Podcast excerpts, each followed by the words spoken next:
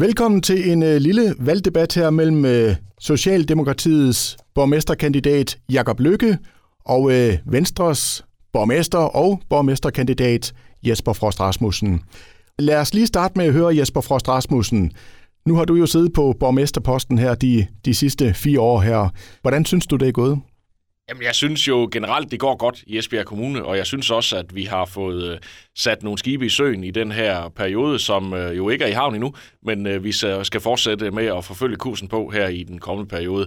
Der er jo sket rigtig, rigtig mange ting, og sådan er det, når man kigger fire år tilbage. Det, det, øh, man bliver overrasket over, at fire år lige pludselig er gået, men det er det jo. Nu står vi her igen.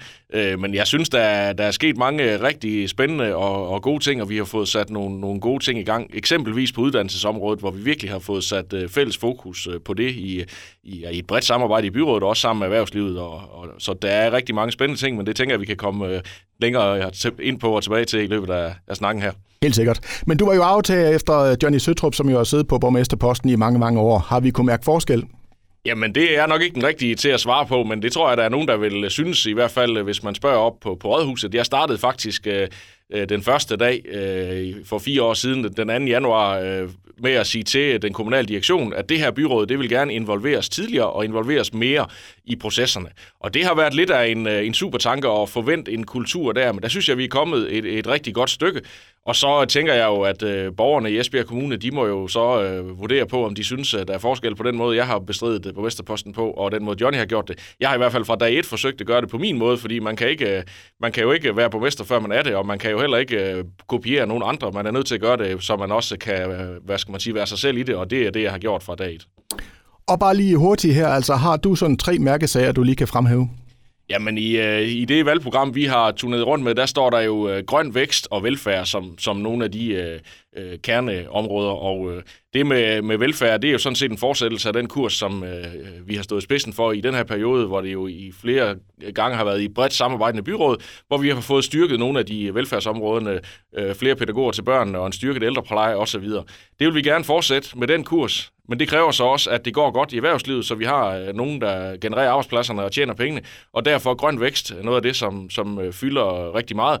Øh, der har vi en helt unik position i Esbjerg, og den skal vi holde fast i. Og nu spurgte du om tre, og skal jeg nævne en tredje, så en af dem, vi også øh, har fremhævet meget, det er det frie valg.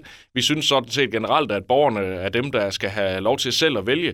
Vil man i en privat daginstitution, eller vil man i en offentlig? Hvis man er, er oppe i alderen, vil man på et privat plejehjem eller et offentligt? Det er frie valg, synes vi er vigtigt, øh, og det skal vi sørge for i Esbjerg Kommune, at der er de muligheder, uanset hvor, hvilke faser af livet man er i. Og så går vi videre til Jakob Lykke, og lad mig stille næsten samme spørgsmål, Jakob Lykke. Altså, hvordan synes du, det er gået de sidste fire år? Jamen, overordnet betragtet er det gået fornuftigt. Det var kort og præcis i hvert fald. Men det kunne godt gå bedre. ja, og kan du uddybe det? Jamen, jeg, jeg har sådan en... Øh, nu har jeg selv siddet den i to perioder øh, tilbage i tiden. Øh, og allerede dengang talte vi om det her med øget bosætning, og vi skulle være, være meget fokuseret på, på uddannelser og uddannelser til de områder, som vores erhvervsliv øh, arbejder under med, kan man sige. Og helt overordnet, så er der ikke sket ret meget med den øgede bosætning. Og det er lidt en skam, fordi øh, lytterne vil vide, at øh, øget bosætning, det giver også øget skattegrundlag, og dermed også øh, langt bedre muligheder til at både at, at udvikle velfærden, men også til at, at lave nogle ting, som man måske synes er, er, er lidt ekstravagant, men det får man mulighed for hvis der kommer flere bosætter. Og så også øh, hele uddannelsesområdet. Øh, kunne jeg godt tænke mig, at vi var lidt skarpere på, lidt mere fokuseret på, fordi vi står i en unik position, som, som Jesper også selv beskriver i forhold til den grønne omstilling. Den kommer aldrig igen, som den ser ud lige nu. De næste øh, 5-10 år vil være øh, definerende for vores, øh, ikke kun øh, by, men kommune. Og alt det, det er jeg helt sikker på, det vender vi tilbage til. Men altså, det er jo så første gang, at du stiller op som øh, borgmesterkandidat. Sidste gang, der var det John Snedgaard. Hvilken forskel øh, kan det gøre for, for Socialdemokratiet? Jamen, jeg, jeg tror, jeg ved, at der er sat en klar linje. Med mig øh, ved rådet, så ved man, øh, hvor vi skal hen. Fra den 23. august øh, har vi præsenteret vores valgprogram. Der er vedtaget øh, 600 medlemmer, og i fællesskabet er udarbejdet. Øh, så der er sådan set ikke noget, der kan overraske nogen. Øh, den her retten, der er sat, den er, er sat for, at vi skal komme på borgmesterposten, og vi skal samle flest mulige partier rundt om os, i forhold til det, vi mener, der er væsentligt for Esbjerg Kommune. Men siger du så samtidig, at der ikke var nogen retning før? Det har jeg ikke sagt. Jeg siger bare, at nu her, der har vi nogle helt klare punkter, som vi gerne vil fokusere på fremadrettet. Til gunst for hele kommunens befolkning, og ikke mindst erhvervsliv. Og dine, hvis du så lige skal fremhæve øh, dine tre mærkesager, Jamen det er også øh, den grønne omstilling og uddannelsesudfordringer der. Det er en øh, revitalisering af erhvervslivet, som jeg øh, selv øh, og som vi er meget opmærksom på. Og så er der også hele den her... Øh, øh, jeg har en kultur og, og kunst. Det fylder meget, øh, og det skal fylde endnu mere, fordi det er noget, de folk kommer til at flytte øh, hertil, er jeg overbevist om, sammen med uddannelse, og ikke mindst hele velfærdsområdet. Jeg, vi besluttede jo her, at vi ville øh, gå all ind på skolerne, og nu øh, har jeg været rundt til utallige valgmøder efterhånden, og der er ikke nogen steder, øh, hvor de synes, skolerne er, er optimeret og opdateret så godt, som de kunne være. Og jeg siger ikke, at vi kan gøre det hele på én gang, men vi skal i hvert fald være opmærksom på det, fordi det har også noget med øget bosætning at gøre.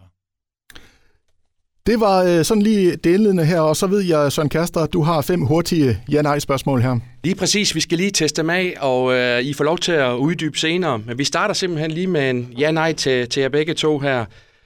Jesper Forst Rasmussen, øh, bør der bygges boliger på Esbjerg Brygge, Esbjerg Strand? Ja, det skal der helt klart, hvis det kan lade sig gøre. Og hvad siger du til den, øh, Jakob? Nej, jeg er overbevist om, det ikke kan lade sig gøre.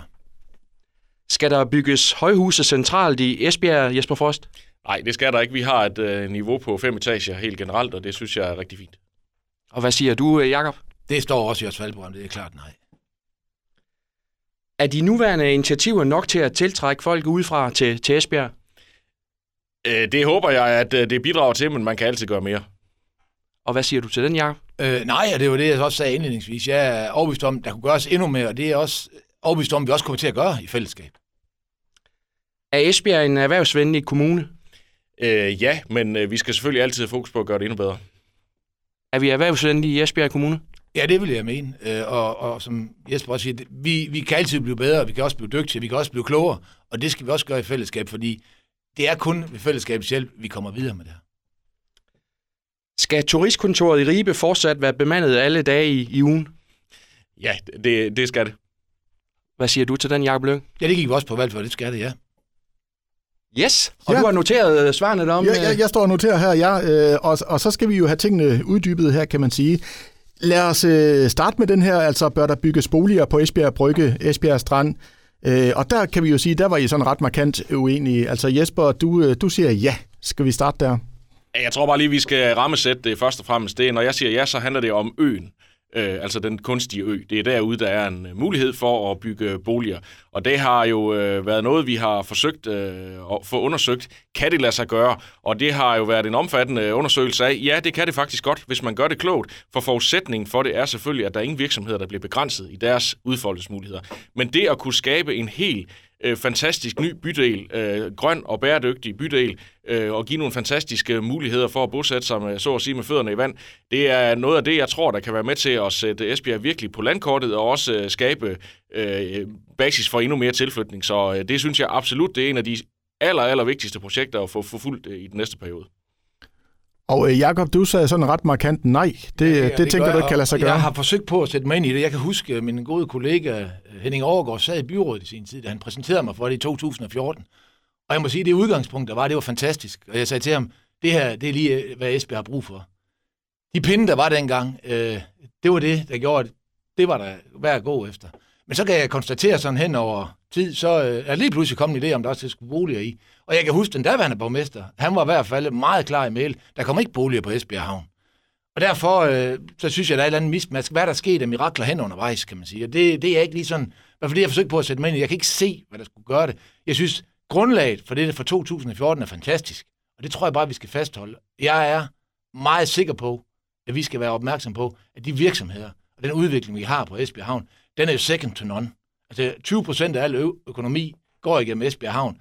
Og som vi fik præsenteret for her i fredags, øh, for blå, blå erhverv, som det hed, jamen det er et af de områder i Danmark, hvor der kommer til at ske en stor stigning. Vi skal passe på vores havn på alle mulige måder. Men andre store byer, de kan jo godt have boliger på havneområdet og andre attraktive steder. Hvorfor skal Esbjerg så ikke have det, Jacob? Sådan, det ved du næsten lige så godt som jeg. De store byer, du nævner, det er om langs østkysten, de har, de har boliger ved havnen, men de har ingen havnedrift overhovedet. Ikke noget, der ligner. Der er Aalborg, eller Aarhus Havn, men der ligger containerhavn langt ude på, på altså for, gennem der vejen, dybest set. De har lukket alt havnedrift, og det kan man sige, det har de gjort øh, på bekostning af, det kunne nok ikke, øh, de kunne ikke få det til at løbe rundt, og det er jeg da sådan set godt tilfreds med, fordi al den der trafik ryger lige ind igennem Esbjerg Havn, Så derfor. Har han en pointe, Jakob Lykke? For Esbjerg Havn er jo vigtig for byen Esbjerg. Jamen, øh, det er øh, uomtvisteligt, at øh, havnen det er et af de aller, aller vigtigste områder i, i kommunen, hvor erhvervslivet det er fuldstændig afgørende, og det, der sker omkring Esbjerg Havn, lever vi af og har gjort i mange år. Øh, Og der skal ikke bygges boliger på Esbjerg Havn, som Jakob han får sagt her.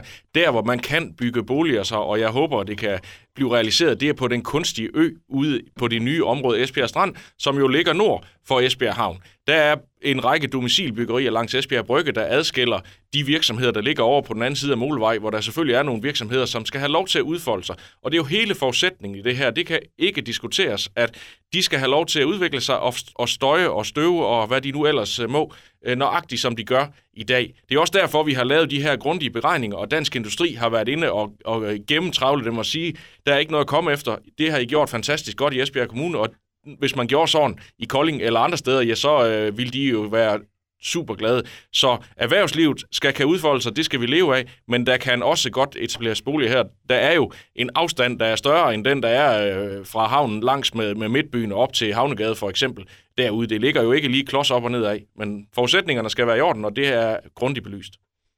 Nu sagde Jacob øh, lige før, at din forgænger havde sagt klart nej. Altså, hvad, hvad, hvad er der sket i, i mellemtiden der? Jamen det, der var den oprindelige plan for øen derude og, og Esbjerg Brygge, var jo domicilbyggerier. Og det er jo sådan, plangrundlaget er i dag, og hvis ikke det bliver lavet om, så er det jo sådan, det bliver ved med at være. Men behovet for domicilbyggerier øh, øh ser jo ikke ud til at, at kan fylde den øh, ø op øh, lige nu. Og når så muligheden byder sig for, at man kan etablere boliger i stedet for, det har vi jo faktisk bedt om at få undersøgt, fordi vi, vi jo mener, at det kunne, eller det mener jeg i hvert fald, at det kunne være øh, en langt mere og bedre anvendelse af den ø. Det kunne give Esbjerg noget helt unikt. Øh, og det har vist sig, det kan rent faktisk godt øh, lade sig gøre, øh, hvis man gør det klogt. Og den mulighed synes jeg bare, det er så vigtigt at forfølge. Og øh, uanset hvad nogen har besluttet for, for fem eller ti år siden, jamen så står vi her i 2021 på kanten til 22. Og der er det altså det her, vi har brug for, og det skal vi selvfølgelig forfølge, synes jeg. Jeg kunne godt lige tænke mig at høre Jakob Lykke. Altså, øh, Jesper han øh, pointerer, at det er ude på, på øen her. Det kan vel ikke gøre nogen skade for resten af øh, erhvervet havneområdet? Forudsætningerne for det her, før vi overhovedet kommer hen til et byggeri, det kunne jeg godt tænke mig at I måske prøve at spørge lidt mere ind til. Fordi der er jo en hel del forudsætninger, der bare skal komme på plads før det her. Og hvem vil så investere i det? Det er jeg godt, øh, det er meget interesseret i at vide. Hvem kunne finde på at investere så mange midler i, i sådan nogle enkelte boliger derude? Altså, jeg har svært ved at se det. Øh, det er sådan helt grundlæggende. Det, jeg er lidt nervøs for, det er, at hvad koster det her efterhånden? Hvad er det løbet op i? For det var en nulsumsløsning. Det står faktisk meget klart øh, til at starte med. Det var en nulsumsløsning. Men lige pludselig, så, øh, øh, så koster det så mange penge nu for kommunens borgere. De kommer kun ind igen nu, ved at have de her domicil, og ikke mindst boliger kommer. Derfor er jeg lidt udfordret. Hvad, hvordan ser det ud med det her? Det kan vi måske spørge vores borgmester ind til. Jamen det kan vi sagtens gøre. Altså det er helt rigtigt, at forudsætningen, da Esbjerg Strandprojektet blev etableret, der var det en nulsums løsning med de grunde, der skulle sælges og, og generere de indtægter, som, eller om, indtægter til at dække de omkostninger, der var. Der var også øh, en, for, hvad hedder det, en forlængelse af H.E. Blumensvej som en del af det, og fire spor hen til Tarpagevej. Så det er jo et større regnestykke. Men det var forudsætningen, at det skulle hvile i sig selv. Hvis nu det kan lade sig gøre at øh, etablere nogle attraktive boliger derude, jamen så bliver øh, værdien af, af, af øen jo væsentligt mere værd, end hvis det er til domicilbyggeri. Så rent faktisk kan det her gå hen og blive et, øh, et, et rigtig, rigtig positivt regnstykke for Esbjerg Kommune. Selvom vi har brugt 300 millioner sådan cirka på at få det etableret, ja, så kan det jo ende med, at, øh, at det, giver, det giver et plus på bundlinjen. Men uanset hvad, så står vi nu med en ø, og hvis vi ikke gør noget, så er det til domicilbyggerier øh, ud i al fremtid det kan tage rigtig, rigtig mange år, inden der bliver skabt liv derude, og der tror jeg bare, at den her model den er langt bedre, og det er jeg sikker på, at vi alle sammen vil kunne profitere af. Tror du, at der er nogen, der vil investere? Ja, det er jeg overbevist om. Altså, når nu, det er jo ikke for sjov, at vi har sat gang i en masterplan, hvor, hvor øh, man har, forsøger at lave øh, skitserne til, hvordan man kan etablere uddannelses, et uddannelsesfyrtårn og domicilbyggerier og boliger i skøn forening. Øh, så jeg er sikker på, når den øh, plan den øh, nu bliver præsenteret en gang i starten af det nye år, når den bliver færdig, ja, så er jeg sikker på, at der er nogen, der også står i kø for det. Jeg får jævnlige henvendelser fra nogen, der gerne vil høre om det her, fordi de faktisk er interesseret i øh, og, og vil bygge boliger. Men altså, der er jo langt fra, og selvfølgelig at, at sige, at man kunne være interesseret til, at man rent faktisk køber en matrikel, men, men det er der forudsætningen først og fremmest. Ja, du er markeret herovre, ja, Jacob. Ja, netop forudsætningerne. Og I hvert fald, jeg kan huske, der stod øh, i en avis, jeg ikke øh, selv blev citeret i ret tit, at øh, Pension Danmark var interesseret. Det ved jeg i hvert fald. Men de forudsætninger, der er til, til, til vejebragt lige nu, så kommer det ikke til at blive en interesse. Man taler om boliger i boligforeninger. Jeg har første gang til gode, og øh, jeg udfordrer tanken om, at nogle boligforeninger har råd til at investere derude. Det er sådan helt grundlæggende. Men det jeg sådan tænker, og det er faktisk en rigtig god idé, og på den anden side af Strandvejen, imellem, hvad hedder det, Gravlund og, øh, hvad hedder det, Taphagevej, der ligger et fantastisk område derovre. Der kunne man bygge noget. Der kunne man udvikle noget. Der kunne man gøre noget, der, der vil gøre en forskel for rigtig mange mennesker. Og så var det, gav det god mening i forhold til boligbyggerier og almindelige boliger, og private boliger for den sags skyld også. Og det er ikke andet end øh, vej, en, hvad hedder det, en tunnel under vejen, så er man der. Øh, det tror jeg faktisk vil være mere hensigtsmæssigt. Men det er det, vi må se til, når vi kommer til det. Mm. Men bare lige sidste spørgsmål i den sag her. Altså, vil det ikke være værd lige at, at trykprøve, om der rent faktisk var nogen, der havde lyst til at investere, inden man Jamen, sagde, jeg, jeg, nej? Jeg, jeg, jeg er spændt på, hvad der sker. Øh, som jeg startede med at sige, jeg har svært ved at se det. Mm. Øh, men det er jo lige meget, for vi, har, vi mener nej, og det startede jeg at svare med, det slutter jeg også med at sige. Så hvis der kommer nogen og vifter med checken og siger, at vi, har, vi vil gerne investere, så er det nej? Ja. ja. Godt. Jamen, øh, skal vi springe videre, Søren Kaster? Der, der handler det også om, om boliger, i hvert fald bygninger. Det gør det i hvert fald. Højhuse centralt i uh, Esbjerg Centrum, og øh, der var I jo sådan set enige, øh, og vi starter med dig, Jesper Frost, altså som udgangspunkt, nej, der skal ikke bygges øh, ekstra højt. Hvorfor ikke? Jamen, det er ikke kun et udgangspunkt. Altså, vi har en øh, lokalplan for øh, Midtbyen, som dækker størstedelen af Midtbyen, og der er der et generelt loft i på fem etager. Så har der været nogle enkelte matrikler, der har været undtaget. Øh, nogle af dem har vi i bred enighed besluttet, for eksempel i Herops Have, at man må bygge op til 13 etager, rivegrunden øh, 9-10 stykker. Øh, og så har der været den øh, sag, der har fået rigtig meget omtale ned i Torgade 6, hvor et blot øh, flertal har sagt ja til, at man må bygge 8. Øh, men resten af Midtbyen er jo stort set øh, omfattet af den her plan. Det er kun lige parkeringspladserne i Borgergade, der ikke øh, er med i den samlede plan.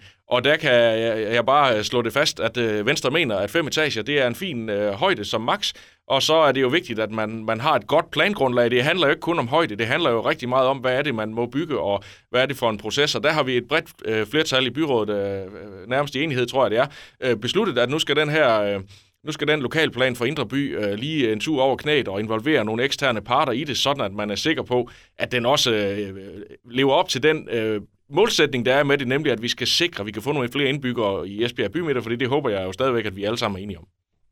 Det kan godt være, at jeg har været små døv, men altså, at, at, at for, for mig så, så er det sådan lidt første gang, du melder så klart ud omkring det her, synes jeg. Jamen, vi har jo... Øh, der, det er ligesom om, der er nogen, der har haft en interesse i at få fortalt, at Venstre de gerne vil bygge i højden på det her felt, og det passer simpelthen ikke. Vi har forholdt os til de øh, konkrete områder, der er uden for den samlede lokalplan, og der er, var øh, Torvgade 6 en af dem, der var tilbage. Øh, det helt generelle øh, niveau, det har vi jo øh, været helt enige om i lang tid, at der er fem etager. Så er der jo kun to matrikler tilbage, de to parkeringspladser i Borgade, og der er der bare en klar melding, at hvis der skal bygges noget på dem, så skal parkeringen for det første under jorden, der skal være grønne underhuller, og der skal altså bygges i, i maks fem etager. Så, øh, så hvis der har været tvivl om, hvad Venstre mener om det, så er jeg da glad for at få lidt taltid her, så vi kan få det slået helt fast. Godt så. Jakob Lykke, nu kommer jeg igen til at nævne en stor by, øh, Aarhus. Det var fremme her forleden dag. De har bygget 136 nye højhus deroppe de sidste 10 år. Den ene større end den anden. Er det ikke også vejen frem her i Esbjerg? Nej, og jeg vil lige sige, jeg vil godt anfægte, det er ikke i midtbyen. Øh, det er væsentligt. Jeg taler jo med mange, og siger, det er ikke i midtbyen. Vi har der højhus her rundt omkring, som jeg synes er fint. Det er ikke i midtbyen. Vi har en kulturel arv her, som vi skal være stolte af, som vi skal tage alvorlig vare om, og det har jo hele tiden været os tilgang. Øh, jeg synes, det er interessant, fordi jeg var til det her fantastiske møde op på Esbjerg Museum her forleden, og der, i hvert fald øh, Venstres repræsentant, sagde ikke lige det, som Jesper sagde der, så man kan sige, men det, jeg er sgu så meget glad for, at, at det er det uh, signal i dag, fordi at, uh, det er vi da kun glade for Socialdemokratiet og de øvrige partier, som har stemt med os. Uh, fordi her er der noget, vi kan bygge videre på, ikke mindst. Men, men jeg har stadigvæk, og jeg har, jeg tror, jeg taler på rigtig mange, og ikke mindst borgere herinde i Midtbyen, at og jeg håber helt sikkert, at de skal involveres, og involveres i en grad, så man kan forstå det, i forhold til, at der er nogle områder, som vi skal være særlig opmærksom på, og det er Midtbyen. Og derfor, den lokalplan, der er, den skal vi gå igennem med en tættekamp. Altså, der er, det er meget, meget væsentligt. Og der er nogle steder, hvor der stadigvæk er mulighed for at bygge i højden. Det er ikke, det er ikke slet at lave det om, men det bliver vi nødt til at forholde os til. Det er en udfordring. Men nu siger Jesper jo uh, max uh, fem etager. Er det uh, en tilpas højde for dig, eller skal vi ikke så højt op, eller skal vi højere op, eller hvor er du? Nej, jeg, jeg tror, det er der omkring. Igen, det vil jeg ikke gå mig til herover. Uh, jeg synes, vi sætter os ned nu, og med de repræsentanter, vi har i de forskellige udvalg på det givende tidspunkt, det er dem, og så vurderer vi det sammen. Men det, der er væsentligt for mig, det er det medborger, altså den medborgerinddragelse, der skal være for andre interessenter også. Vi skal alle sammen være med til at passe på det her, for det er jo ikke kun nu. Det det er også til de kommende generationer. Og lige pludselig så er vi jo væk af helt naturlige årsager. Men der kommer kom- kommende generationer. Vi skal efterlade den her plet i midtbyen i Esbjerg, således at vi også kan overlade den til kommende generationer, kan være stolte af det. Men altså, og det kommer vi jo selvfølgelig også ind på lidt senere, men vi vil jo gerne have nogle flere folk til Esbjerg, og jeg tænker, vi vil vel i særdeleshed gerne have nogle flere folk ind i midtbyen af Esbjerg. Hvordan løser vi det? Det, und, det undsiger det, undskyld det lige om, ja. men det undsiger det jo heller ikke. Altså hvis det er sådan, vi bygger op nu her i, i fire eller fem eller seks, det, igen, det må tiden vise, jamen så er der der muligheder. Det jeg bare siger, at vi skal tage, det skal gøres i respekt for den kulturarv, vi har inde i midtbyen, og med respekt for omgivelserne i al almindelighed. Så derfor bliver der der pladser. Og jeg er da fuldstændig enig. Det er da fantastisk, at vi kan fortætte den her, øh, det område herinde. Så er der udfordringer med parkeringspladser og sådan noget, men det øh, må vi jo løse på en eller anden måde. Og jeg hæfter mig ved, at Jesper han siger, at det skal ned under jorden. Og det må jeg sige, det er noget, han kan få min 100% opbakning i. Ja. Den skamplet, der står om i Danmarksgade, det er jo øh, det er ikke til at holde til. Altså alle andre byer, som du lige har nævnt nu, de bygger jo ned i jorden med øh, parkeringspladser. Det skal vi simpelthen også gøre. Og det er dyrt, ja, men dem, der har bilen, de har råd. Nu er det jo ikke et boligprogram, men kan du prøve sådan lige at uddybe bare lige kort, altså det her med i respekt, øh, hvordan vil du øh, uddybe det? Jamen, der vil jeg tale med dem, der har forstand på det her. Øh, vi har en stadsarkitekt, og vi har nogle folk, der er kompetente til det her. Vi har også forskellige øh, udvalg. Dem overlader jeg trygt til det her, ligesom at de overlader deres stemme til mig i tryghed om, at jeg skal sætte den rigtige retning for byen. Ikke? Så, eller kommunen, så overlader jeg det også trygt til dem, at de skal komme med det her. For de er meget mere indsigtsfulde, de har en meget større indsigt, og de har også en sådan teoretisk viden. Øh, det er den måde, jeg mener, man gør tingene rigtigt på. Involverer alle mulige parter, øh, på alle mulige måder, på alle mulige niveauer, så tror jeg, vi får det bedste resultat til gavn for Esbjerg Kommune.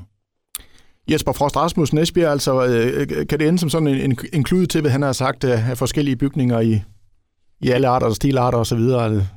Det skal vi jo forsøge at gøre alt, hvad vi kan for at undgå. Vi har jo nogle nogle eksempler i byen øh, fra øh, tidligere øh, generationer, som er, er knap så, øh, så, så fine. Vi kan jo bare tage øh, der, hvor midt i ligger på torvet. Øh, man kan sige, øh, uanset hvor fint et varehus det er, så passer det måske ikke super godt ind i stilen ved siden af Dronning Reese og de mange øh, historiske bygninger, der ligger rundt omkring. Og det er jo et eksempel på, at man måske har stillet for få krav på et tidspunkt til, hvad det er for en, øh, for en arkitektur, man gerne vil have.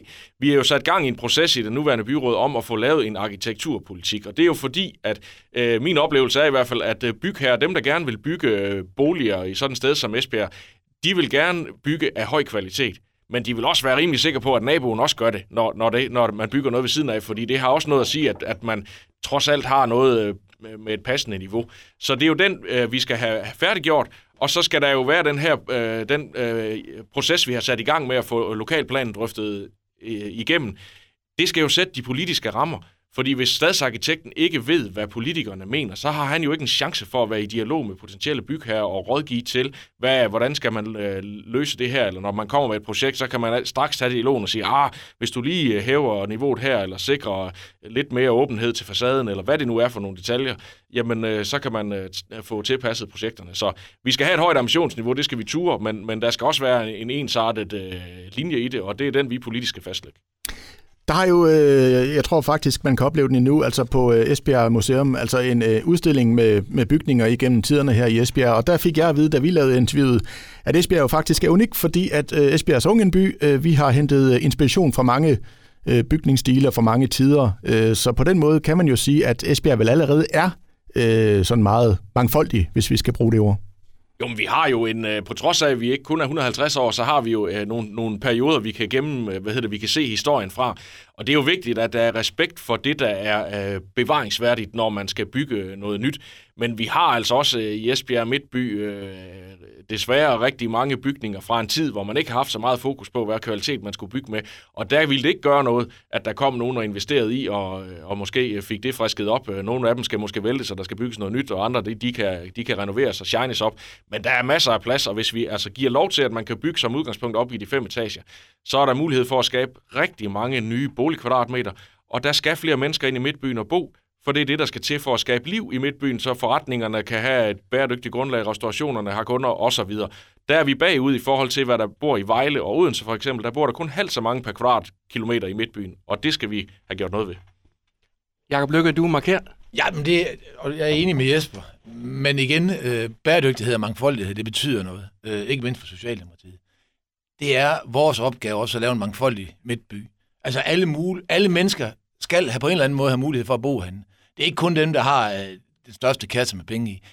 Vi skal have den der diversitet blandt mennesker, således at der kommer øh, et væld af, af, af, af mennesker herinde i Midtbyen, således at, som Jesper siger, forretninger og ellers kulturliv og kunstliv kan, kan blomstre herinde. Derfor, vi skal have et bæredygtigt øh, og det, miljø, men ikke mindst også, at enhedslisten har jo bedt om en uh, boligpolitik på området. Det, det, det hilser vi velkommen, fordi det er en måde, jeg også kan sætte nogle retninger på det her.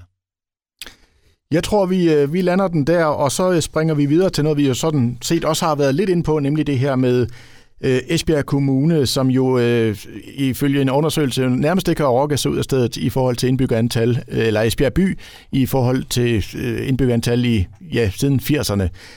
Der er heller ikke rigtig sket noget i de her fire år, hvor du har været borgmester, Jesper Frost Rasmussen. Hvad kan vi sige til det? Jamen, øh, det er jo det er der jo desværre ikke øh, sket en stor vækst i, i øh, antallet af indbyggere. Det er jo noget, som det nuværende byråd og det forrige byråd og det forrige igen har forsøgt at, at, at arbejde for. Der, hvor vi virkelig har sat ind i den her periode, det er jo på uddannelsesområdet. Sat en stor satsning i, i gang i form af Education Esbjerg, som skal være med til at sikre flere uddannelser til Esbjerg, tiltrække flere unge mennesker til de uddannelser, vi har, så der kommer flere studerende. Fordi de tidspunkter i livet, hvor man flytter sig, ja, det er måske, når man vælger øh, uddannelse, når man får sit første job, eller også så er det kærligheden, der, der gør det, og den er en lille smule svær at styre sådan kommunalpolitisk. Men, men de to andre ting, der kan vi gøre en forskel, og uddannelse, det er absolut der, hvor vi kan sætte øh, ind og, og øh, øh, fokusere på at få, unge, få flere til at flytte hertil, og forhåbentlig også øh, blive integreret her, så de bliver her bagefter.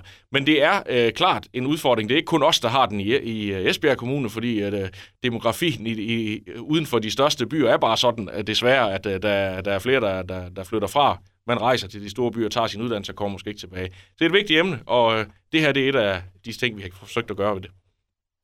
Jakob, øh, kan du øh, gøre en forskel? Kan du få flere øh, borgere ja. til byen? Ja, det var hovedårsagen til at stille op i sin tid. Øh, en af hovedårsagerne. Men vi har en unik mulighed, som jeg indledningsvis startede med at sige. Vi har øh, det, kaldt det energimetropol, men den grønne omstilling, den ligger til os. Vi har geografien, vi har infrastrukturen, vi har virksomhederne, vi har alt det, der skal til. Og de, som jeg sagde, det der kardinalpunkt næste 15-20 år, det bliver Esbjerg. Det bliver omdrejningspunktet for energiø. Samtidig med, så skal vi have uddannelserne. Uddannelserne, der er komplekse, eller komplementerer virksomhederne der arbejder med den grønne omstilling. Derfor skal vi have fokus på, det er ikke ligegyldigt, hvad for en uddannelse vi får. Som jeg har talt om de sidste to, tre, fire måneder, det er omkring det her bæredygtige uddannelser. Cirkulær økonomi, akvakultur. Altså de to første, det er de største uddannelser på universitetsniveau, sådan worldwide. Det skulle da være mærkeligt, at vi som Esbjergenser ikke vil ønske den til os, fordi det kan være med til at fastholde mennesker. Samtidig med, at de kan uddanne sig, så kan de også få et job inden for området. Og når der er så, man kan få et job efterfølgende, så har man tendens til at bosætte sig, fordi man har fået uddannelsen. Altså, det viser alt tydelig uh, research, der er, så man sammenligner sig med andre byer. Det skal vi være meget bedre til. Vi skal være fuldstændig struktureret. Når vi tager de uddannelser, så er det fordi, vi ved, at der er arbejde til dem efterfølgende. For ellers så flytter folk. Altså det ser man også med, med, med, med, med medicin. Og sådan noget. Så flytter folk igen, hvis der er sådan ikke arbejde. Og det er klart, man flytter efter arbejde. Vi skal være meget fokuseret. Men der er vel en dialog med erhvervslivet, også med nedsættelsen af det her Education Esbjerg, som vi ikke har set tidligere øh, i, i byen. Ja, og det anerkender jeg da også. Øh, og det kan jeg også godt øh, lytte mig til. Øh, og jeg er også spændt på resultatet. Der er bare ikke rigtig kommet nogen endnu. Altså ikke nogen af det, som man håbede på. Og jeg må sige, jeg håner ikke nogen. Jeg siger bare, at jeg har et bud på det. Og, og dialogen, øh, dialogen pågår hver dag imellem øh, de forskellige øh, interessenter. Ikke? Der er jo ikke nogen, der ikke har en interesse i, at det sker, fordi hvis det ikke sker, så er vi udfordret øh, og ikke mindst på velfærden. Hvis der ikke er nok skatteyder i jeres by, kommune, så er vi udfordret på velfærden. Og det bliver jeg nødt til at sige. Derfor er det ualmindeligt vigtigt. Og man kan sige, jamen, øh, lige da jeg stoppede den i sin tid, der lavede man det, der hed Vision 2020, hvor man regnede med, at der kom 5.000 ekstra mennesker til øh, kommunen. Det skete ikke. Øh, tværtom, kan man sige. Og nu er det heller ikke sket. Det er nu bare engang sådan, når man har med visioner at gøre, så må man stoppe op en gang imellem og sige, prøv at høre her, det går ikke, det, som vi, det går ikke den vej, som vi ønsker. Vi bliver nødt til at lave noget andet, for ellers ender vi bare der, hvor vi endte sidste gang. Vi bliver nødt til at have fokus konstant på det her. Derfor så jeg siger, og det skal vi gøre i fællesskab. Og det kan være Education Esbjerg være en af dem, det kan være Business Esbjerg. Men hvis der er, som vi ikke ved, hvad vej vi går, så øh, er det også ligegyldigt, hvor vi skal hen så. Det er derfor fokus. Mm. Hvad siger du, øh, Frost? Øh, ved vi ikke, hvad vej vi går? Har vi, har vi ikke vidst det i så mange år siden 80'erne, siden der ikke er kommet flere til? Jeg kan nok ikke svare på helt tilbage fra 80'erne, men jeg kan i hvert fald svare for, for de sidste år, hvor jeg har været en del af byrådet. Der, der har vi jo lige præcis i fællesskab lavet Vision 2025, som vi arbejder efter nu erhvervslivet, arbejdsmarkedets parter, uddannelsesinstitutioner og byrådet og alle interessenter har været involveret i at få udarbejdet den her vision. Og der øh, er der jo nogle af de konkrete initiativer, der så er sat i gang bagefter, er jo lige præcis det her med uddannelse. Det er jo dejligt at have en ønskeliste, som, som Jakob siger, hvad, hvad for en uddannelse man gerne vil have, men man får jo ikke altid det, man ønsker sig. I hvert fald ikke øh, det, man lige peger på. Det, det kræver jo lidt benarbejde at komme dertil, og det er jo ikke noget, vi i byrådet kan beslutte, at nu vil vi have en uddannelse. Det er universiteterne, der opretter universitetsuddannelser, og derfor er det jo en, et langt, sejt træk, øh, hvor der også skal sparkes, sparkes nogle døre ind på Christiansborg, øh, i, øh, ofte for at få, få det her til at ske. Øh, så den indsats har vi jo kæmpet øh, erhvervsliv og byråd og, og andre interessenter i fællesskab øh, med i, i nogle år. Vi er lykkes med at tiltrække medicin, vi er lykkes med at tiltrække jura, og det er to virkelig signaturuddannelser, som der også er brug for øh, i Esbjerg. Der er mangel på praktiserende læger, og hvis ikke øh, øh der kommer flere medicinstuderende, der måske slår sig ned her, jamen så får vi et andet problem. Men det gør jo ikke, at vi ikke har brug for de bæredygtige uddannelser, for det er faktisk det, som Education Esbjerg jo har lavet en analyse af. Hvad er det, virksomheden har brug for? Hvad er det, de unge de gerne vil? Og der er heldigvis også et match, og det er jo så der, man starter og arbejder efter de uddannelser. Jakob? Ja, og det, det er rigtigt. Øh, det er allermest fokuseret på, sådan helt over, det er, at, øh, hvad vi byggede af, hvad vi rundt af her i Esbjerg Kommune, og ikke mindst på havnen. Det er jo håndens arbejde. Øh, og det, der i den grad blev efterspurgt i fremtiden, udover det andet, for det er ondt, siger jeg ikke, men det er erhvervsuddannelse. Det er området omkring akademiuddannelser, i forhold til, at de arbejdsopgaver, der kommer, det skulle vi bestride. Det har vi altid kunnet, og det skal vi også kunne gøre fortsat. Det er i hvert fald den dialog, som jeg har i mit professionelle arbejde med, med havnens virksomhed og organisationerne dernede på havnen. Det er, at vi hele tiden er opmærksom på det. Og inden længe så øh, bliver øen, energiøen udbudt. Og der kan man sige øh, to kæmpe udfordringer. Det er, at vi, om vi har folk nok, men vi også har de uddannelser, der, der kan bestride det her. Jeg nævner bare lige flæng, øh, struktører for eksempel, der kommer til at skal sætte meget beton derude. Øh, Øh, hvad hedder det, øh, hvad hedder det, teknologer inden for, for området her. Indust, hvad hedder det, øh, det er vigtigt med de teknologer der. Det kommer jeg lige på, hvad det hedder om lidt. Det er bare væsentligt, at vi også fokuserer der, fordi det er der, vi også kan skabe noget arbejde. Vi kan skabe nogle arbejdspladser. Og det håber jeg er med til at få folk til at flytte øh, til området, fordi de kan se, der er arbejde lige på den anden side af hegnet, når det er sådan, de kommer til. Men altså, i, i Jespers periode, der har vi da af til at have haft ham igennem på telefonen, hvor han glædeligt kunne fortælle, at nu var der den ene Power to X på vej til Esbjerg, den anden Power to X på vej til Esbjerg osv. Øh, har det ikke været, været godt? Er vi, er, vi, er vi ikke på vej i den helt rigtige retning? Øh, helt overordnet, så PTX, øh, det er øh, fremtiden. Det er måske øh, så langt ud i fremtiden, at der er måske mange ting, der sker indtil da. Altså, dem, der ved lidt om det, de vil vide, at, at de kræver enormt meget energi for at kan fremstille det her produkt, om det er brint, eller om det er ammoniak, eller hvad det nu bliver. Øh, den energi har vi simpelthen ikke endnu. Vi har ikke, så vi kan kalde det grøn energi i hvert fald. Øh, og sådan helt overordnet, så vi skal jo også have en sted, hvor vi kan placere det. Øh, jeg fik at vide her forleden, i hvert fald gennem avisen, at den ikke skal være placeret på Esbjerg Havn, og det er jeg glad for. Øh, det er virksomhederne på havnen endnu mere glade for, end jeg er øh, udgangspunkt. Og de mennesker, der arbejder nede, er nok allermest glade. Men hvor skal den så ligge henne? Øh, det er ikke uvæsentligt. Hvor kan vi placere øh, så et stort industrielt anlæg, for det er en voldsom størrelse at flytte øh, ind i nærheden af, af havn og by, øh, og det er jo nok Esbjerg. Derfor siger jeg bare, hvor skal den være henne? Mm. Det er i hvert fald mit spørgsmål. Men det er sådan lidt en, en anden debat. Altså, kunne du have skabt flere arbejdspladser til Esbjerg? Jamen, arbejdspladser. Er der skabt flere arbejdspladser? Hvad jeg om? Det kan vi jo spørge Jesper om. Jamen, vi har jo øh, heldigvis lykkedes med at tiltrække øh, øh, flere større virksomheder i den her periode. Quantafuel er en anden, som, som ikke er blevet nævnt i den her sammenhæng. Men også er det jo rigtig mange af de eksisterende virksomheder, der heldigvis vækster og står og mangler arbejdskraft.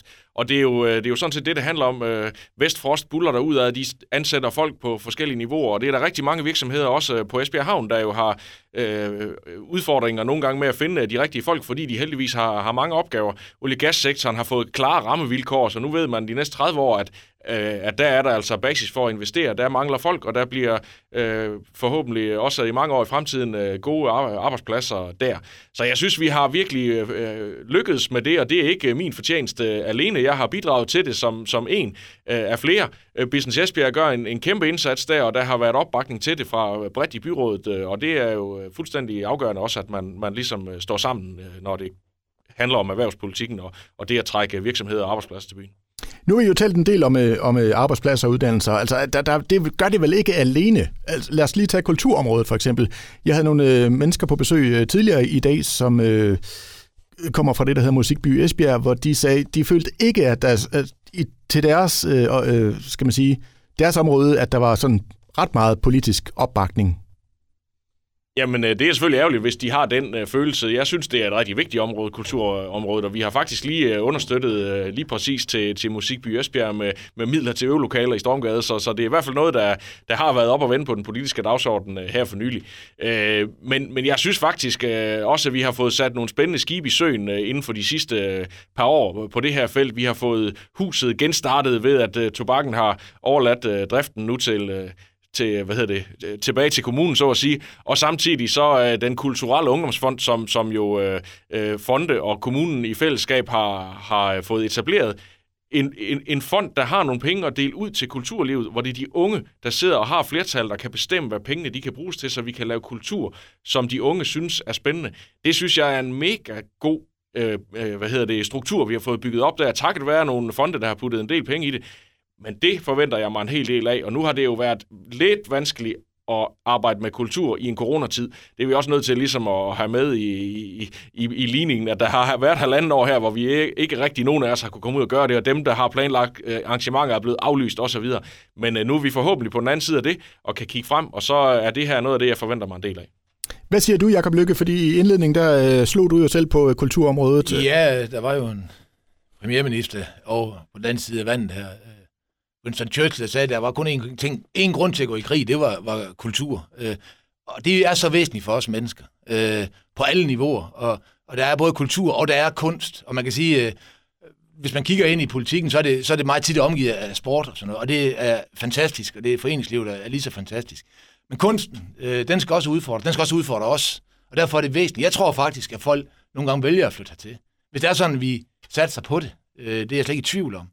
Det, jeg godt kunne tænke mig, øh, det var, at vi hver uge eller hver måned kunne spytte en eller anden ildsjæl ud. En eller anden øh, ildsjæl, der kunne gøre et eller andet øh, vildt ved den her øh, kommune, der kunne øh, udfordre os. Øh, det med at kunne gøre noget, som vi ikke øh, forventer.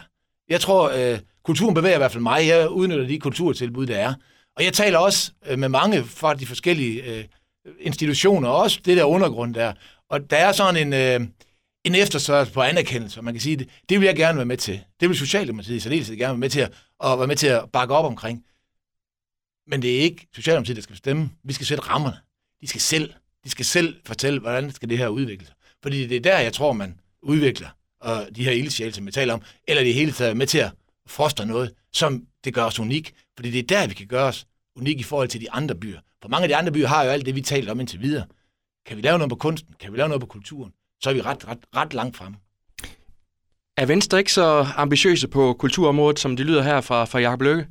Jo, det synes jeg absolut, øh, vi er. Øh, jeg er sådan set helt enig i, at øh, kulturen, den, øh, det er noget af det, der, hvad skal jeg sige, forstyrrer os lidt i, og giver os nogle særlige oplevelser og får os til at tænke abstrakt og anderledes øh, øh i mange sammenhæng. Og, og kunst og kultur er bare øh, rigtig, rigtig vigtige elementer. Øh, desværre er der ikke noget her i verden, der er gratis. Og øh, når vi har siddet og skulle få de kommunale budgetter til at hænge sammen, jamen så har der været rigtig mange gode ønsker, også fra kulturområdet, og vi har kunne understøtte nogle af dem. Men jeg vil da ønske, at vi kunne have gjort øh, mere øh, for at, at gøre, øh, gøre det til et langt større, øh, hvad hedder det, noget vi, vi er langt stærkere på i Esbjerg. Vi er lidt udfordret sådan øh, generelt, fordi at, øh, øh, tag nu for eksempel hovedstaden, der ligger jo museer og kulturinstitutioner, som er finansieret af den danske stat, som gør, at de behøver sådan set ikke rigtig i kommunen at bruge ret mange penge på det. Der er ikke nogen, der kommer og hjælper os herover. Det skal vi gøre det selv, og det gør vi også øh, godt. Vi har nogle fantastiske øh, institutioner og nogle, nogle, nogle rigtig gode kulturformidlere og øh, mange ildsjæle, men, men altså, øh, vi kan ikke, øh, desværre har vi ikke kunne understøtte det øh, endnu mere økonomisk, og det handler ikke kun om penge, men, men det kommer det ret ofte til, hvis man har gode idéer, så er det sjældent, de er helt gratis, og, og der, er det jo, der har vi jo været en lille smule begrænset, og er det også i den kommende periode, men, men det er et vigtigt område, og vi skal gøre, hvad vi kan for at, at styrke det. Nu var øh, Jakob jo lige inde på det her med, med subkultur og lidt undergrund her. Altså noget, der er ved at vokse stor i Esbjerg, som jeg fornemmer det, det er jo for eksempel den hårde metal, hvor der er flere festivaler på vej, øh, og der er allerede nogen, der er etableret. Øh, og ikke nødvendigvis sådan lige mainstream. Jeg ved ikke, øh, Jesper, om du hører øh, hård metal i, i bilen? Altså, nej, det, jeg gør det faktisk ikke i bilen, men jeg plejer at stå nede, når Back in Black spiller den sidste fredag før jul nede på tobakken, så om det er kategorien hård metal, det er måske lige på kanten, men, men øh, det, er i hvert fald, øh, det er i hvert fald mere end pop.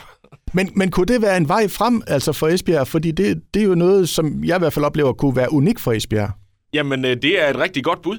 Altså, jeg tror ikke, der er et, øh, der er ikke et bud, der er det eneste rigtige her, men, men, men det, der er afgørende, er jo, at, at man ikke bare gør det, de andre gør, fordi at hvis man bare er en billig kopi af noget af det, nogle andre gør, jamen, så bliver man jo ikke unik. Øh, og her har vi øh, noget, som, som øh, øh der er ved at blomstre op til at blive noget, der kunne, øh, der kunne virkelig være noget, der sætter Esbjerg på landkortet. Så det er utrolig spændende, og det, jeg synes, det er, det er virkelig øh, noget, som vi skal dyrke og se, om vi kan øh, understøtte på den rigtige måde. Og bare lige til, til allersidst i forhold til det her med, med tilflyttere. Altså, I har jo haft gang i en uh, stor branding uh, uh, kampagne, og er stadigvæk noget, I arbejder på her. Altså, er, er det noget, vi er på rette vej med, eller uh, tænker vi bare, at det, det er endnu et forsøg? Jamen det håber jeg så sandelig da, at det er det, der også er med til at sikre, at vi får øh, ændret øh, Esbjergs image og får sat øh, øh, hvad hedder det, bevidstheden rundt i den danske befolkning øh, på den lange bane til at ændre sig sådan, at vi får flere til at flytte hertil. Men det, det der med, øh, jeg vil godt lige øh, bare lige udfolde det der branding lidt, fordi det handler jo ikke alene om at fortælle noget. Man kan ikke fortælle noget, man ikke er. Man kan kun brande sig på det, man er. Så hele den her proces handler jo i høj grad om at finde ud af, jamen hvad er det så, vi sådan virkelig skal satse på. Vi kan ikke, man kan ikke spille på alle heste, så taber man, fordi det hele det bare bliver, bliver flyet ud i sand. Man er nødt til at fokusere, hvis det er kulturen, der er det, der skal være det bæredygtige, så er det det, vi skal satse på og investere i. Er det den, er det, det grønne, øh, som skal være det bærende, jamen så er det der, vi skal sætte ind og også føre det helt ud i livet. Det har man gjort nogle steder. Horsens er det kulturen, der har fyldt noget. Måske en anelse tilfældigt, at det er startet, men, men de er i hvert fald øh, forsøgt, at, eller de er formået at, at løfte sig på det. Og det er det, vi, processen egentlig går ud på, det er at blive enige om, hvad er det, vi skal fokusere på, Jesper? Og bare lige kort, hvor langt er vi i den proces? Jamen, processen er sådan set øh, lige nu øh, Øh, øh, afventer, at det nye byråd træder til. Vi kunne godt have kørt den øh, færdig, eller øh, måske knap færdig, men i hvert fald kørt den langt herhen i, i, med det nuværende byråd. Men jeg synes også, det er vigtigt, at det nye byråd får ejerskab til den, øh, det, der kommer ud af den her proces. Så der kommer i januar måned, der er der planlagt øh, workshops, hvor der bliver forskellige øh, øh, øh hvad hedder det, grupper fra hele kommunen involveret i, øh, hvad er det, vi skal fokusere på, og så øh, skal et byråd og de parter, som jo er Business Esbjerg, Education Esbjerg og Esbjerg Havn, jo også godkende tingene øh, i løbet af foråret i, i, i de respektive bestyrelser. Og bare lige til sidst, Jakob Lykke, altså nu øh, taler Jesper Frost om, øh, hvad hedder det, at, at det her det skal fortsætte ind i januar. Øh, skal det det, hvis du, øh, hvis du får borgmesterposten? Jamen, jeg, jeg, sætter ikke noget, jeg sætter ikke noget på standby, eller lukker noget, der, der er startet op. Det synes jeg, det er, det er utidigt. Så det kunne jeg ikke finde på. Så det er den rette vej at gå, eller Nej, jeg, du den jeg bare tror, jeg har et udtryk for det i forskellige medier. Øh, jeg har været med selv, da jeg sad i byrådet, øh, ikke utalligt, for det var to, øh, og det mislykkes eklatant begge gange. Og jeg tror ikke, det nødvendigvis altid er, måden at gøre det på. jeg kunne godt tænke mig at involvere rigtig mange mennesker i stedet for. Vi har 115.000 ambassadører i Esbjerg Kommune. Der er jo en grund til, at de bor her. Det er fordi, de er glade for at være her. Og jeg siger med udgangspunkt i det, i det hele menneske øh, og med de forudsætninger, der er her. Vi har, efter mine begreber, det fantastiske sted på jorden. Øh, ellers boede jeg heller ikke selv. Og sådan tror jeg også rigtig mange andre har det. Jeg kunne godt tænke mig at involvere alle mulige. For eksempel det her, de heavy, dem der arrangerer heavy festivaler. Hvad er det, der gør det er så unikt? Altså alle de der subkulturer, også overordnede organisationer, vi har et behov for at høre folket her. Fordi det er dem, der går ud og i tale sætter os. Det er vores ambassadører, når der er sådan, de ikke er i Esbjerg Kommune. Når de er udenfor, så skal de bare fortælle, hvorfor er Esbjerg værd at flytte til. Og det kan man ikke forandre til, heller ikke over for København af. Det næste, vi springer til, det er øh, det her med øh, erhvervslivet, vi spurgte om. Er Esbjerg en erhvervsvenlig kommune? Og der svarede I sådan øh, bekræftende, ja, begge to. Så øh, er den bare, er vi rørende enige? Skal vi bare lande den der, eller hvor er vi henne? Nej, jamen det tror jeg, vi er. Altså, ja. det, det er det. Ja. Det kan selvfølgelig godt blive bedre, øh, og det skal vi udvikle i fællesskab. Øh, organisationerne, øh, de faglige organisationer og, og kommunen. Men sådan som jeg ser det, så er de to, altså arbejdsgiver- og lønmodtagerorganisationer, det er dem, der ligesom skal sætte øh, øh, niveauet. Det er væsentligt, øh, der som man taler om erhvervsliv, fordi de ved godt, hvor skoen trykker hen. Og med al tydelighed, det jeg laver professionelt, det er, at vi snakker om øh, ledighed og mangel på arbejdskraft. Jamen, der er jo ikke nogen, der har hørt, i hvert fald inden for de områder, vi dækker, øh, erhverv, altså faglærte og ufaglærte, øh, både på havnen og på øh, Nordsøen. Der har ikke været mangel på arbejdskraft. Det er fordi, vi arbejder øh, så intenst, at vi er hele tiden på forkant. Det, der kommer til at ske måske på sigt, det er på grund af demografiske udfordringer. Men ellers så er vi nogenlunde øh, gearet, og det kan jeg med tryghed sige, at der er også rigtig mange, der stopper derude nu her, inden så længe, inden, ude i olie og gas, fordi at tyrefeltet jo lige så stille øh, bliver drosset ned, og så øh, er der ikke så meget arbejde derude. Men så går de jo lige så stille, og det har vi jo lavet allerede, lige så stille ind i vind, og, og hele den grønne omstilling, kvad de der uddannelser, vi har, kvad de overenskomster, vi har. Så det går hele tiden stille og roligt i gang, så man skal ikke være så nervøs. Øh, der, er, der håndterer virksomheden og organisationer det rigtig fornuftigt. Men hører der samtidig sige, at øh, Venstre de har den helt rigtige retning, og de har gjort det godt nok? Og det har du ikke fået. Jeg siger bare, lige nu her, øh, har jeg en helt klar melding også om, at vi skal vide, hvad vi arbejder ud efter. Derfor siger jeg også en revitalisering af erhvervslivet. Altså, vi har en to, tre, fire områder, vi ved, vi med sikkerhed skal være de bedste til. Vi skal ikke bare være de bedste til det i Danmark, vi skal være de bedste til i verden. Den ambition må man gerne have. Den ambition kan man godt tillade sig at have på, på Esbjerg Kommunes vegne, fordi, som vi talte om tidligere, i forhold til den grønne omstilling, så har vi alle forudsætninger. Så skal vi bare være enige om, at vi satser og fokuserer på de uddannelser. Ja, jeg medgiver, det er ikke så let at få. Men hvis det er sådan, at vi presser på, øh, så er jeg overbevist om, at vi kan få det, fordi der er ikke nogen, der matcher os på den grønne omstilling i Danmark lige nu. Overhovedet, det kommer det heller ikke til. Fordi vi, vi kan tingene. Vi ved, hvordan det, øh, det her det skal håndteres. Men vi skal bare finde ud af, hvad for områder der er, vi går efter. Og når jeg siger det, og i samme åndedrag, så vil jeg sige, at der er jo en masse andre virksomheder, andre øh, fagområder, som er mindst lige så dygtige.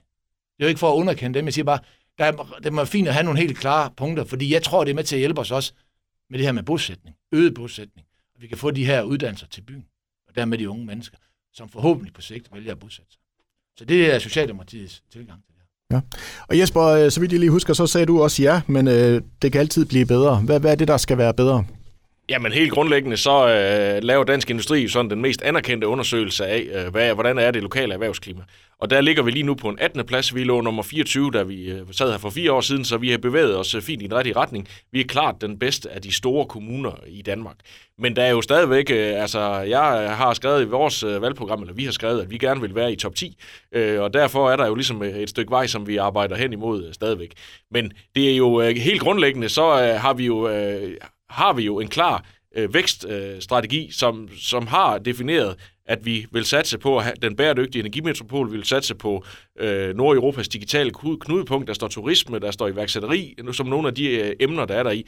Og man kan sige, det er jo især der, hvor nu har vi fået øh, øh hvad hedder det, solgt en grund til Facebook. Vi har etableret, øh, Bulk har etableret et datacenter i, i Kjersing øh, i, i den her periode.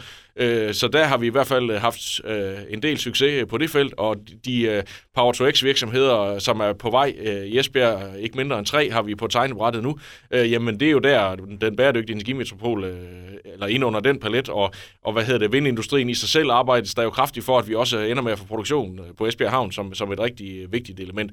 Så jeg synes, vi har øh, lagt fokus de rigtige steder, øh, men altså, øh, man er jo aldrig i mål. Man skal jo hele tiden stå op hver morgen og forsøge at gøre det en lille smule bedre i dag, end man gjorde i går, og komme lidt videre, og det, øh, det tror jeg, det er det, der driver de fleste politikere, og det øh, tror jeg også, øh, at jeg kan sige her i studiet, det gælder nok os begge to, men altså, det er det, det handler om. Nu var du så selv, øh, hvis vi så bare springer videre her, øh, selv ind på øh, turisterhvervet, Øh, og et af spørgsmålene, ja-nej-spørgsmålene, øh, Jesper, det var, skal turistkontoret i Ribe fortsat være bemandet alle dage i ugen? Der sagde du ja, og der har jo været noget palaver her. Øh, vil du prøve at, at, at forklare baggrunden for dit ja? Jamen altså, jeg undrer mig en lille smule over det palaver, der er kommet, fordi at der er åbenbart nogen, der tror, der er nogen, der vil lukke det turistbyrå. Og det er der faktisk ikke nogen, øh, mig bekendt, der gerne vil. Øh, det er i hvert fald øh, min opfattelse, at hele byrådet er enige i, eller det nuværende byråd er enige i, at øh, der skal være et fortsat bemandet turistkontor i Ribe, for det har en vigtig rolle. Øh, nu er det jo så sådan, at det er ikke noget, vi i byrådet kan beslutte. Øh, fordi turistindsatsen er jo på grund af en folketingsbeslutning lagt ud i nogle destinationer, og der er det så Esbjerg og Fanø Kommune, der har, der har lavet det, der hedder Destination Vadehavskysten. Der sidder et par politikere fra Esbjerg, et par fra Fanø, og så er det ellers et af flertal af erhvervsfolk fra turismeerhvervet, der danner den bestyrelse. Og det er der, pengene bliver brugt. Det er der, man vurderer, om man skal have mere bemanding, eller man skal bruge pengene på øh, flere kampagner, eller, eller hvad det nu er. Og det har været helt grundtanken, at det er jo det erhverv, der har hånden på kogepladen og fingeren på pulsen, der skal være med til at bestemme, hvordan får vi øh, lavet den bedste turismeindsats øh, i, i Esbjerg Kommune. Men nu spørger du, hvad jeg mener, og jeg mener, at vi fortsat skal have et bemandet turistkontor i Ribe. Vi har jo et ubemandet i Esbjerg, det har sådan set fungeret fint, men Ribe er noget andet, øh, hvor der, der er bare øh, mere personlige øh, behov for personlig betjening, og, og, og det er der også en kultur og en tradition for, at øh, det har været, og det synes jeg, vi skal holde fast i, og, og det, øh, det tror jeg sådan set heldigvis de fleste har den mening. Og der kan vi jo spørge Jakob øh, Lykke. Du svarede jo også ja, så, så er du øh, enig i den udlægning? 100% enig, og jeg, jeg må sige, turisterhvervet er jo det fjerde største industri i, i, i vores land. Øh, derfor skal det også have den allerstørste opmærksomhed. Og jeg er overbevist om, at det bliver noget, vi også kan uddanne os ud i. Øh, fordi vi har alle forudsætningerne her. Og man kan sige, at hvis Ribe ikke skulle have et bemandet turistkontor, så var der dybest set ikke nogen steder i Danmark, der skulle være et bemandet turistkontor. Det var jo der, det største, første turistkontor startede i sin tid. Øh, så det er helt klart, og man kan sige, de har over en million turister om året. Altså, kunne det være medvirkende til, at bare nogen af dem øh, besluttede sig for overnat, bare en ekstra nat. Det har en, både et menneskeligt, men også en stor økonomisk øh, indvirkning og konsekvens. Så det skal vi være fuldstændig opmærksom på. Når vi nu lige øh, taler om, øh, om Ribe, øh, Jakob, har vi været gode nok til at få Ribe med? Vi, vi går jo til valg på at sige, at udfordringen, da jeg stoppede i sin tid i byrådet, der, det var dengang, man lagde kommunerne sammen. Øh, og man må sige, at øh, min kone arbejder i Ribe, jeg har venner i, i Bramming, og lad mig sige det sådan, at der er ikke den der følelse, der er ikke nogen, der siger vi, det hedder ikke vi. Øh, det, er, det er defineret ud fra, hvor man bor. Det er måske fornuftigt nok, og det, men vi er altså, vi skal, vi, skal, vi skal fokusere meget mere på fællesskabet, fordi vi er øh, fælles om det her. Vi står sammen med de fælles udfordringer, og også de fælles gode ting, der sker. Derfor øh, skal vi på alle mulige måder rammesætte, og det som jeg starter med igen, medborgerinddragelse og nærdemokrati. Vi skal finde ud af, hvordan får vi det her samlet som en enhed. Og jeg er nær ingen illusioner. Det kan man ikke gøre 100%, fordi det øh, er vi for stolte af hver især hvor de områder, vi kommer fra. Fair nok. Men vi skal bare have nogle forudsætninger og sige, prøv at det er så sådan, at det, at det ved vi. Det er den udvikling, det er. Men vi er bare enige om, at det er den her retning, vi går. Det er væsentligt. Jesper Frost, altså jeg kommer jo selv fra Ribe, øh, og jeg kan godt genkende det, øh, Jakob siger her med, at der er mange i Ribe, der, der føler sig overset og, og lidt øh, kørt over af, af Esbjerg Kommune. hvad er din opfattelse af det? Jamen altså, jeg synes, vi er kommet rigtig, rigtig langt i den proces. det er rigtigt, at i forbindelse med kommunesammenlægningen, der var der en masse udfordringer i den forbindelse. Nu har jeg aldrig været i byrådet, øh, dengang de gamle kommuner var. Nu i den tid, jeg har været der, der har det været én kommune. Og jeg vil sige, at øh, jeg har i hvert fald fra første dag på Vesterstolen forsøgt at være hele kommunens borgmester, og også øh, varetage Ribe og Brammings interesser på nøjagtig samme vis som, som Esbjergs. Og det synes jeg faktisk, hele byrådet er kommet langt i den proces. Det er nu også min opfattelse, at, at der er rigtig mange i Ribe, der også øh, kan se styrkerne ved at være en del af Esbjerg Kommune. Og der er også mange i Esbjerg, der kan se styrkerne ved at Ribe er en del af Esbjerg Kommune, fordi vi er jo altså Danmarks ældste by og Danmarks yngste storby i samme kommune. Det er jo fuldstændig unikt 30 km fra hinanden. Det skal vi jo selvfølgelig øh, udnytte alt det, vi kan, og det kan vi sikkert også på mange måder gøre endnu bedre, end vi har gjort nu. Vi har lige været nede og tage første spadestik til Ribe Historie- og Aktivitetspark, øh, der bliver Europas største legeplads noget som øh, Esbjerg Byråd har støttet øh, ret markant øh, økonomisk. Der stod arbejdsgruppen og sagde, at det var fantastisk at være en del af Esbjerg Kommune. De synes virkelig, de blev set og hørt. Så der er altså andre stemmer end, end dem, der øh, har opfattelsen af, at øh, man ikke, Øh, ikke stadigvæk til gode ser Ribe. Men der er selvfølgelig eksempler på, at, at man ikke øh, har den samme identitet, som man havde i, i den gamle kommune. Øh, og det skal vi jo på bedst mulig vis øh, sørge for at understøtte, øh, sådan at vi bliver en samlet kommune, men, men jeg tror også, der er nogle ting, øh, der tager tid, øh, fordi at der er også nogle følelser i det her, som fylder rigtig meget, og dem kan man jo ikke øh, anfægte. Hvis for, hvad folk føler, det er, jo, det er jo sådan, det er. Men altså, Esbjerg er jo Danmarks øh, femte største by, øh, trods at øh, det går lidt stille med at, at komme fremad. Altså, er det, er, det, er det en ekstra udfordring i forhold til, at man så har en, en noget mindre by som Ribe, eller Bramming, eller Darm, eller Nej, jeg synes jo, det er en styrke, at vi har en kommune, hvor vi har øh, forskellige øh, muligheder. Hvis, øh, hvis vi bare var en bykommune, som, som omkransede Esbjerg, jamen så øh, var det jo lidt ensformigt øh, på en eller anden måde det hele. Altså her har vi jo både øh, øh, ja, Danmarks ældste by og øh, Bramming som en fantastisk bosætningsby, som øh, ligger... Øh, øh, super godt i forhold til øh, store øh, arbejdspladser, også over øh, på den østlige øh, kyst, og så videre, en stationsby. Altså, der, der, vi har det hele i Esbjerg Kommune, og øh, hvis vi lige husker hele tiden at, at se styrkerne frem for at finde hullerne i osten, altså se glasset som halvt fyldt i stedet for halvt tomt, så tror jeg faktisk, at vi også kan hjælpe hinanden med at, at tale, tale det her i den rigtige retning, fordi jeg synes, øh, vi bevæger os godt, og ja, der er indimellem eksempler, som, som øh, helt sikkert kunne have været anderledes, men, men øh, det, vi er i en kommune, og det er jo den forudsætning, vi har, og det skal vi bygge videre på. Og Jakob, jeg ved ikke, om du vil runde den af, eller... Nej, nej, umiddelbart ikke, fordi der, der, der, er nogle, vi har, der er flere styrker, der, der... Altså, vi har de styrker, der skal være, det synes jeg, og det skal bare, de skal i tale sættes, og man skal måske være lidt mere fokuseret på det. Så Jo, det, det er jeg enig med mig. Ja. Jamen, det var jo sådan lige øh, de her øh, fem punkter, vi nu her fik, øh, fik ud, uddybet her. Og altså, sidste spørgsmål, eller i hvert fald næsten den sidste spørgsmål her, ikke? Der har jo lige været budgetforhandlinger, og det, der er jo ikke nogen hemmelighed, at det er rimelig stramme budgetter, der kører med, og der er sådan meget lidt luft til at gøre noget ekstraordinært. Altså, er der øh, reelt nogen forskel på, om borgmesteren hedder Jesper Frost Rasmussen eller, eller Jakob Lykke? Nej, det er udfordringer, og det er også derfor, jeg startede med indledningsvis at sige, at øh, for mig er, for Socialdemokratiet, er kardinalpunkter for en øget bosætning, således at der bliver mulighed for at få noget mere øh, økonomi i forhold til ekstra skatte eller betalt skatte, så vi kan højne vores velfærd. Vi taler om kunst og kultur lige før. Jamen, det er sådan noget, vi kan være med til at bidrage der. Derfor er det er ualmindeligt vigtigt, at vi får øget bosætning. For vi kan ikke regne med, at der kommer det her udlændingsreform en gang til, som vi fik for to år siden. Det kommer ikke til at ske. Det kommer til at vare noget tid. Så derfor, øh, vi har en kæmpe opgave, og det er derfor, det er derfor Socialdemokratiet, det er derfor, jeg stiller mig til rådighed i forhold til at få det højnet øh, bosætning. Og Jesper, du vil gerne blive i borgmesterstolen fortsat. Hvad vil der ske med Esbjerg Kommune, hvis det bliver Jakob Lykke, manden her ved siden af, der bliver borgmester? Jamen, øh, det synes jeg jo næsten, det er Jacob, der er den bedste til at svare på. Jeg kan sige, hvis det er mig, der sidder fortsat i stolen, så bliver det den kurs, vi har, har øh, fastlagt i den her periode, som kommer til at fortsætte, gerne i et bredt samarbejde, som jeg synes, jeg har forsøgt at række ud til, så vi bøjer os mod hinanden, Øh, finder der, hvor vi er mest enige, og så trækker øh, i samlet øh, flok, fordi sådan øh, står vi, vi stærkest. Jeg synes, øh, det med, øh, at vi, vi øh, kan styrke vores velfærd, vi kan have en økonomisk ansvarlig drift af vores kommune, så vi også har råd til at, at betale for, for velfærdsydelserne i morgen og i overmorgen, det er helt øh, afgørende, og, og, og et stærkt erhvervsliv og gode arbejdspladser til at finansiere det. Øh, så jeg synes, at det er den kurs, jeg vil stå på mål for, om, om det vil være anderledes, eller hvordan det vil være anderledes med Jakob ved Det tror jeg, han er den bedste til at svare på. Et kontrasvar her til sidst på den? Nej, det kan man sige. Det, ved mig ved det bliver nogenlunde identisk, kan man sige. Men jeg, jeg har bare en idé om, vi skal trække endnu mere på samme haml. Og, og Jesper har været fornuftig til at samle. Vi har et behov for, at vi bøjer os mod hinanden, fordi der er ikke nogen, der kommer nogen steder fra og, og giver en hånd som udgangspunkt. Vi skal i fællesskab, og det vil jeg gøre alt for, hvad jeg kan.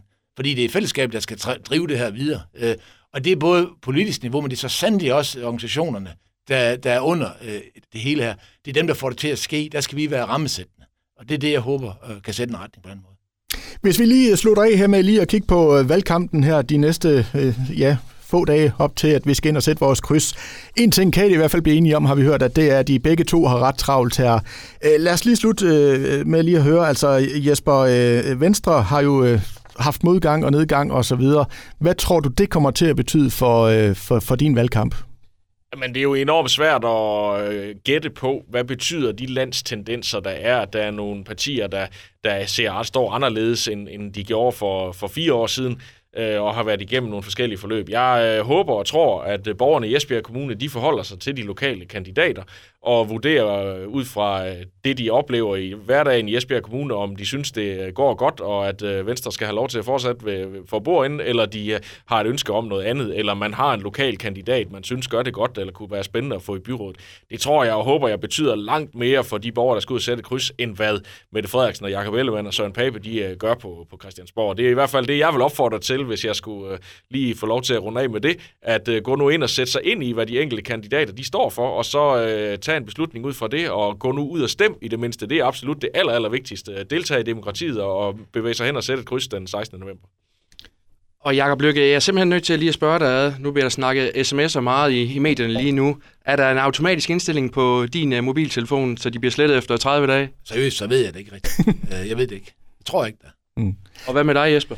Jamen der sker mange tekniske ting på min telefon, som jeg som borgmester ikke er, er herover. Ej, det passer ikke. Der er ikke nogen, øh, der er ikke nogen indstilling der.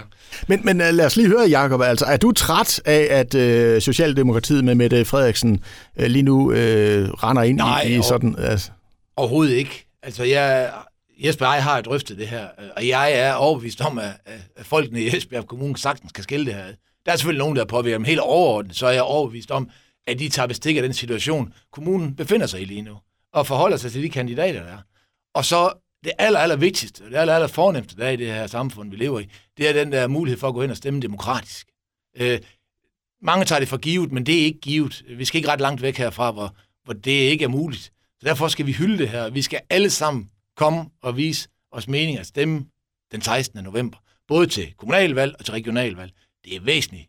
Og sådan set ligegyldigt, hvad de stemmer på. Man skal sætte sin stemme. Og absolut sidste spørgsmål. Altså, øh, hvis man går ind på Danske Spil, så kan man jo faktisk spille på, hvem der bliver borgmester. Oddsene ser jo faktisk sådan relativt gode ud for Jesper Frost Rasmussen.